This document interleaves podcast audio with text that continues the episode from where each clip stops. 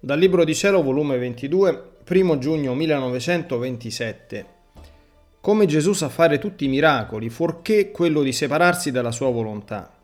Dolore della morte del padre di Francia. Bene di chi mette in pratica le verità conosciute. Come Gesù fa vedere quell'anima benedetta e le parla di essa. Una conoscenza in più è una luce in più nell'anima. Le privazioni del mio dolce Gesù si fanno più a lungo, sento che non posso andare più avanti. Oh, se mi venisse dato di prendere il volo alla mia patria celeste, dove non ci sono più separazioni con Gesù. Come sarei felice di uscire dal duro ed oscuro carcere del mio corpo. Gesù, Gesù, come non vuoi aver pietà di me, di questa povera prigioniera?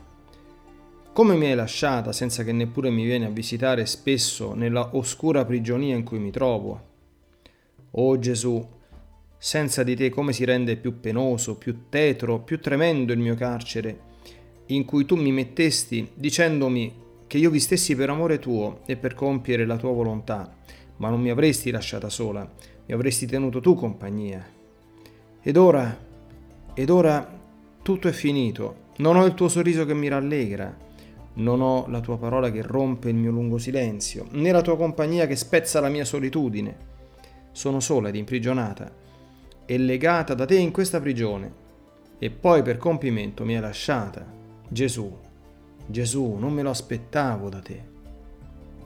Ma mentre sfogavo il mio intenso dolore, è uscito da dentro il mio interno ed abbracciandomi per sostenermi, perché non avevo più forza, mi ha detto, Figlia mia, coraggio, io non ti lascio. Anzi, tu devi sapere che il tuo Gesù tutti i miracoli sa fare e può fare, tranne il miracolo di separarmi dalla mia volontà. Se in te c'è il mio divino volere, come posso lasciarti? E se ciò fosse, sarei Gesù senza vita. Piuttosto è l'interminabilità del mio fiat che mi nasconde e tu mentre senti la vita di esso non vedi il tuo Gesù che sta dentro di esso. Onde mi sentivo afflitta non solo per la privazione del mio dolce Gesù, ma perché pure mi era giunta la notizia inaspettata della morte del reverendo padre di Francia.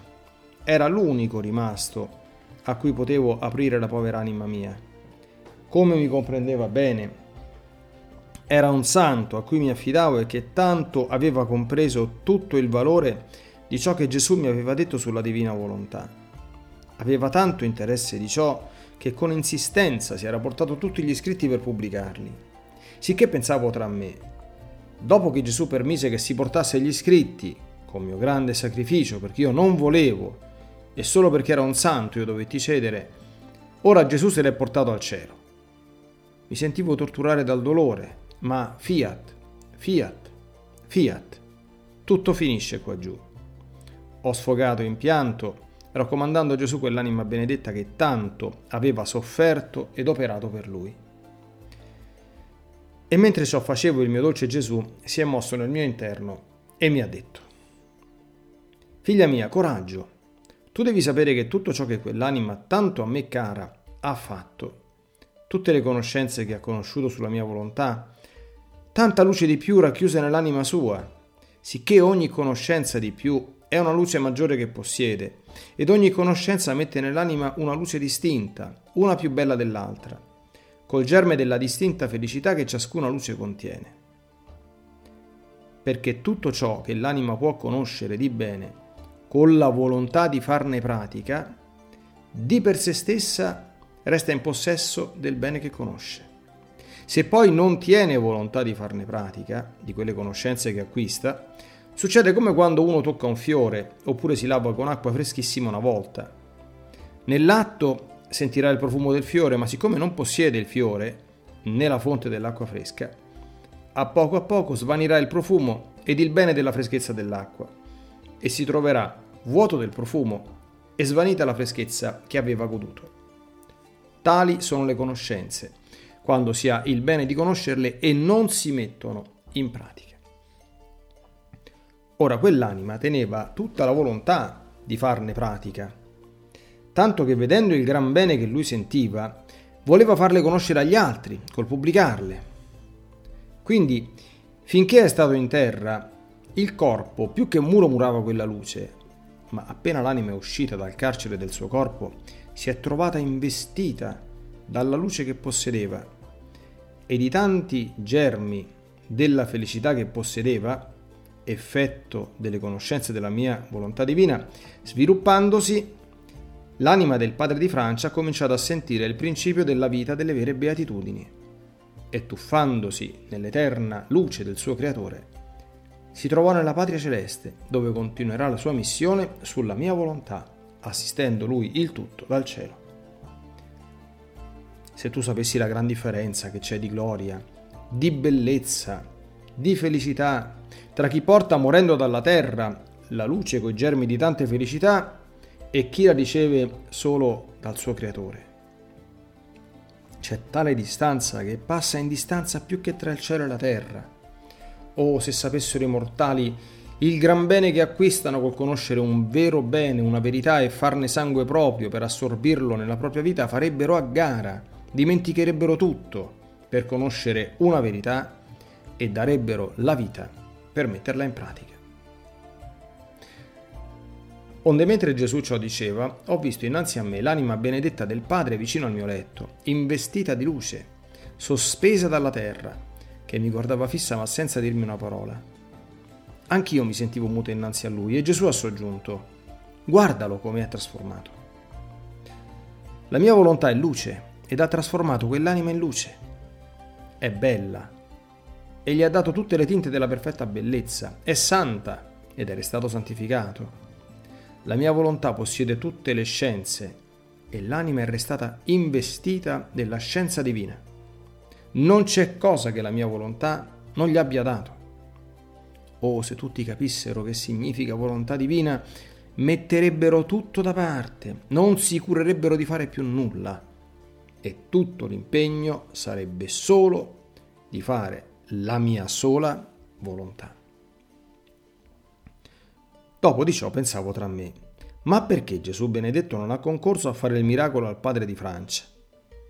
E Gesù, muovendosi nel mio interno, mi ha detto, Figlia mia, la regina del cielo nella redenzione non fece nessun miracolo, perché le sue condizioni non permettevano di dare la vita ai morti, la sanità agli infermi, perché, stando che la sua volontà era quella di Dio medesimo, ciò che voleva e faceva il suo Dio, voleva e faceva essa.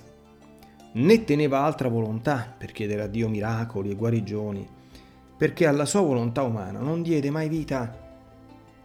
E per chiedere miracoli a questa volontà divina doveva avvalersi della sua, ciò che non volle fare, perché sarebbe discendere nell'ordine umano. Ma la sovrana regina non volle dare mai un passo fuori dell'ordine divino e chi sta in esso deve volere fare ciò che fa il suo creatore e molto più che con la vita e luce di questa divina volontà, vedeva che quello era il meglio, il più perfetto, il più santo, anche per le creature. Ciò che voleva e faceva il suo creatore. Quindi, come poteva discendere dall'altezza dell'ordine divino?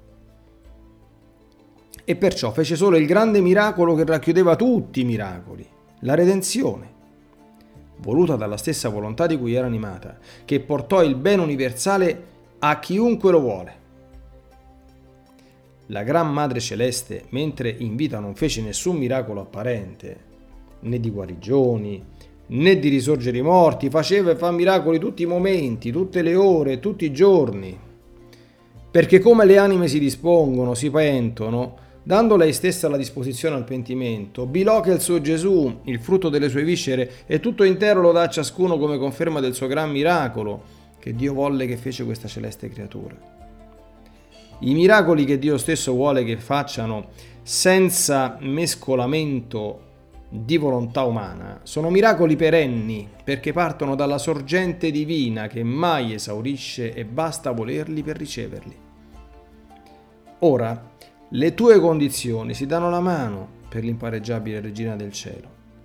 Dovendo tu formare il regno del Fiat Supremo, non devi volere se non ciò che vuole fa la mia divina volontà, né la tua volontà deve avere vita ancorché ti sembra di fare un bene alle creature.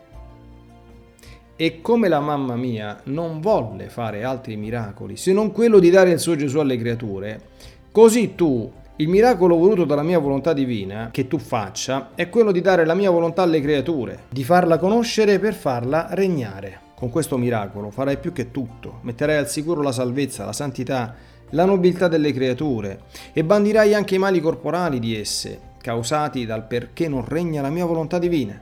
Non solo, ma metterai in salvo una volontà divina in mezzo alle creature e gli restituirai tutta la gloria, l'onore che l'ingratitudine umana gli ha tolto.